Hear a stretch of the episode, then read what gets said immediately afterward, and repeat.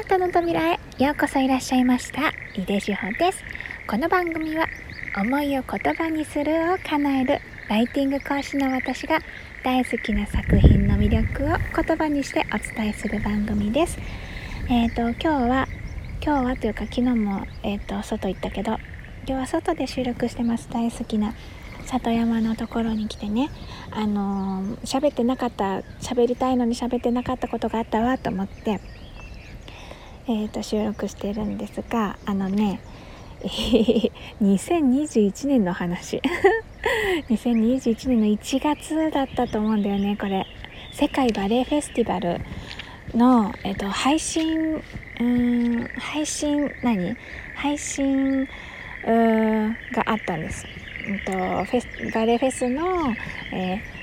と、なんだっけ多分振り付けとかなんかいろんなところの権利関係が OK なところだけを、えー、抜粋して販売してたんですね。でそれを私買ってよ見てたんです。でその時のあの全部の作品についていろいろコメントしてるんだけどあの今日はねマルセロ・ゴメスの話をしようと思ってます。あマルセロ・ゴメスが今どこにいるのかをちょっと調べるの忘れちゃったな。あのマルセル・ゴメスっていう男性のあのバレエダンサーがいるんですけど多分ドイツだったと思うんだよね今移籍して。で席はまだ ABT にあるのかもしれないんだけど、えー、ABT っていうのはアメリカンバレエシアターっていうアメリカの、えーと、すごく大きいバレエ団です。でその ABT っていうところでうんと何ていうの？トップダンサーの方なんですよね。で私がよくバレエ見てた頃が今20年ぐらい前が一番よく見てたからそれぐらいの時に、えーと、日本にも来ていて ABT の来日公演があった時があってその時にもえっ、ー、とえっとね「白鳥の湖」のねロットバルト役っていう悪魔のねあの白鳥お姫様を白鳥に嗅いでしまった悪魔がいるんだけどロットバルト。めっちゃかっこいいロットバルトだった。マルセロ・ゴメスのね。ロットバルトはね本当にかっこいいんだよね。なんか私はミキゾーちゃんとねミキゾーちゃんと話したんだよね。どこで話したのかちょっと忘れちゃったんだけど。あいやもうあの ABT のロットバルトのマルセロ・ゴメスすごいよねっていう。いう話をした記憶があります。もうめちゃくちゃセクシーなんですよ。スペイン系なのかな？な名前からしてスペイン系な感じがするよね。そう。でちょっと浅黒くてなんかぬるっとした感じのね踊りをする何 ぬるって何って感じだけどするあのとっても妖艶な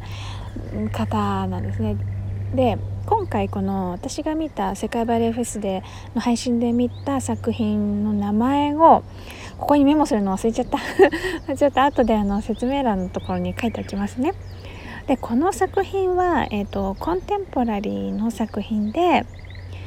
モダン？コンテンポラリー？どっちだろう？わかんないんだけどあの、まあ、クラシックじゃないんです。であのなんかの公演の時のためにマルセロ・グレスマルセロ・ゴメスが踊るっていうので、えーと、振付家の方が振り付けた作品なので、まあ、マルセロ・ゴメスのために作られた作品だってとかに書いてあったな。でねちょっとこれあの一人でね舞台に来て一人で踊ってるんですで割とシンプルな衣装で体のラインがビチッとであの何て言うのかな見えるような衣装だったと思うけどちょっとそれも分かるような写真があったら載っけておきますね。うんとで私がこの感想をちょっとメモしているんですけどちょっとそれを長いんですけど読みます。シムキンとゴメスがあのねシムキン えっとこれはねえーと、ダニエル・シムキンの話でこのダニエル・シムキンの話私この他の収録でしてるんじゃないかなって思うんですけど、えーと、これシムキンっていうのも男性バレエダンサーで、えーと、ABT 今も多分ちょっと在籍してると思うけど ABT の、えー、とトップダンサーで、えー、今は今どこもうこの人もドイツにいると思うんだよね。うんとドイツのどこだっけな。のバレエ団で活躍されていらっしゃる方です。で、うんと、インスタグラムをやってらしてて、えっと、舞台の映像とかねあのたまに流してくださってもうしむきもめちゃくちゃねあのかっこいい。私のイメージ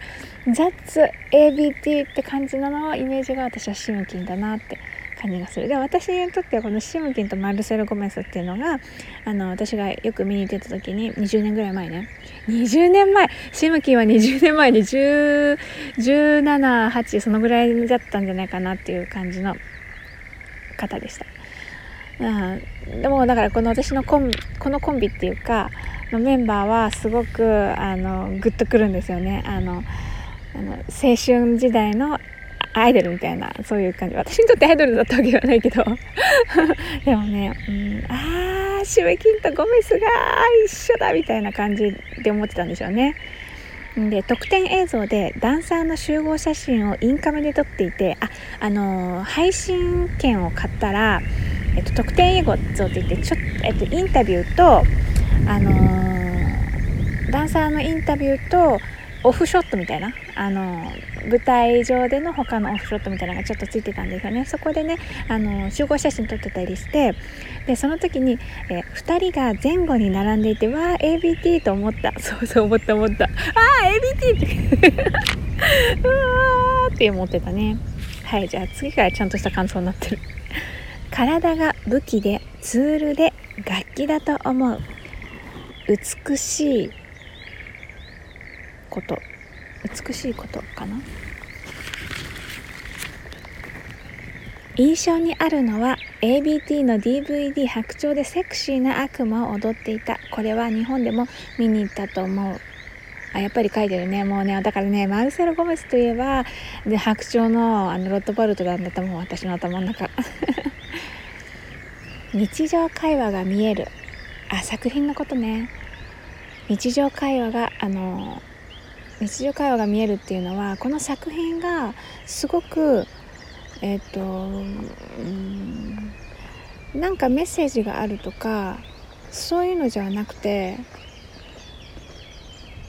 一人で舞台に出てきて一人で喋って帰ってくみたいな作品だったんですよね。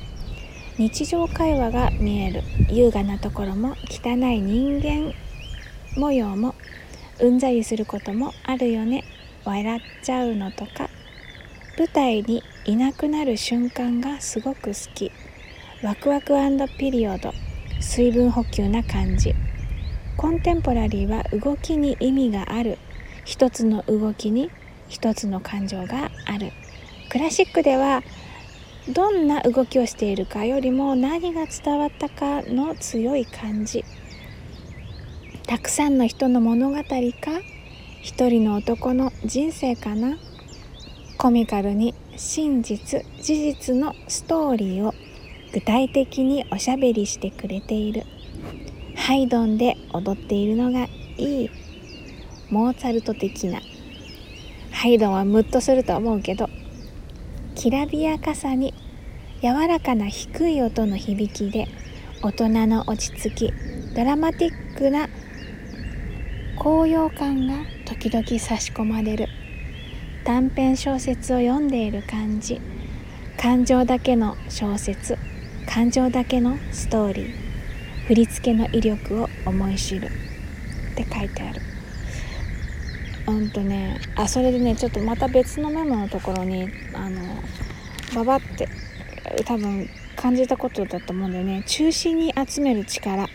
ねじりながら歪みを美しくするアンバランスをアートにって書いてある。あのだからコンテンポラリーみたいな動きだから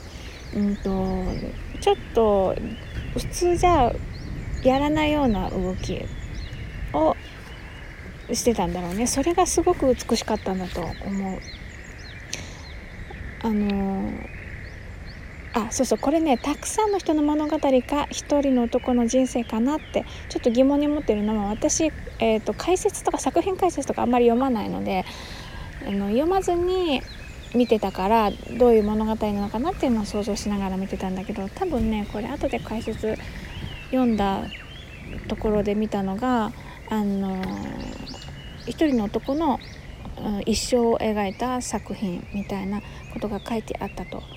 思う。でそれをね一人で全部表現してるんだよね。なんかあーなんか結婚してお祝いされてるのかなとかすごく仲間たちと一緒にいる時期なのかなとかそういうのをねあの動きは思い出せないんだけどストーリーだけは残ってるんだよね。本当にすごいよね。なんかやっぱだから表現するってすごいなって思いました。この私はね感情だけのストーリー感情だけの小説っていう風に表現してるけどあのそう振り付けが振り付けとそのマルセル・ゴメスの体つきっていうのかな。体が放つうん魅力って放つエネルギーっていうのかな。が、うん、ぴったり一致してるっていう感じがするからスーッと私のねあの心っていうか頭っていうかに入ってくる感じでした。もうめちゃくちゃかっこいいと思って。本当にかっこよかった。でここにねなんかねえっ、ー、と舞台にいなくなる瞬間がすごく好きって書いてあるんだけどだから一人でずっとやってるからねその人生の人生のストーリーだからそれの転換期っていうの、えー、暗幕みたいな。暗幕？暗転か。暗転的な感じであの舞台からふっていなくなる時があるの。誰もねその舞台に立ってないの。だけどこう残りがだけを舞台に、うん、置いているっていう感じがねそれができるのが本当にすごいよね。いなくなることで表現するっていうのあでもさあのそういう舞台の上に立つような人ってみんなそういうことなのかもしれないね。出てくる前から存在感があって。いなくなってもまだの底にいるっていう感じのね。そういうのが表現する人の強みというか凄さなんだろうな、うん、うん、そうこのねあの曲はハイドンのいわゆる何て言うの？いわゆるクラシックっていうような 感じの曲に合わせて踊ってたんだよね。それがそのすごく人間模様をえっ、ー、とその曲がねすごくね私にとってはフラットに聞こえたんだよねなんかイメージだと。みんながうーんその感情をとか状況とかっていうのをみんなが一緒にこうなってなんかババーンっていう時はジャーンっていう音楽が鳴ったりとかっていうような音楽の使い方じゃなくてみんなが分かりやすい使い方じゃなくって音楽がフラットにしてくれててそこでマルセロ・ゴメスの体が放たれるっていうかそのねあのマッチする感じっていうのかな。それが私はすごくあね大人の落ち着きドラマティックな高揚感が時々差し込まれるって書いてあるけど、うん、そういう風に思った。このねマルセロ・ゴメスのねあの雰囲気舞台の上の雰囲気。あ実際私舞台見に行ってないんだけど舞台の雰囲気っていうのはうん私に刻み込まれてるわーっていう感じでした。もうだからねこのねあのね、えっと、世界バレエフェスティバルの見た感想みたいなレビューみたいなものはもう手帳にめちゃくちゃいっぱい書いてあるんだけどあのねちょっとねなかなかね喋る気力がなかったんだよねきっとね。何回か喋ってるんだけど喋る気力がなかったんだと思う。でもあの去年だっけ、うん、みきぞちゃんがあの来た時に日本に来た時にえっ、ー、とあのお話ししたのこれ全部。メモに書いてあること全部。みきぞちゃんだけに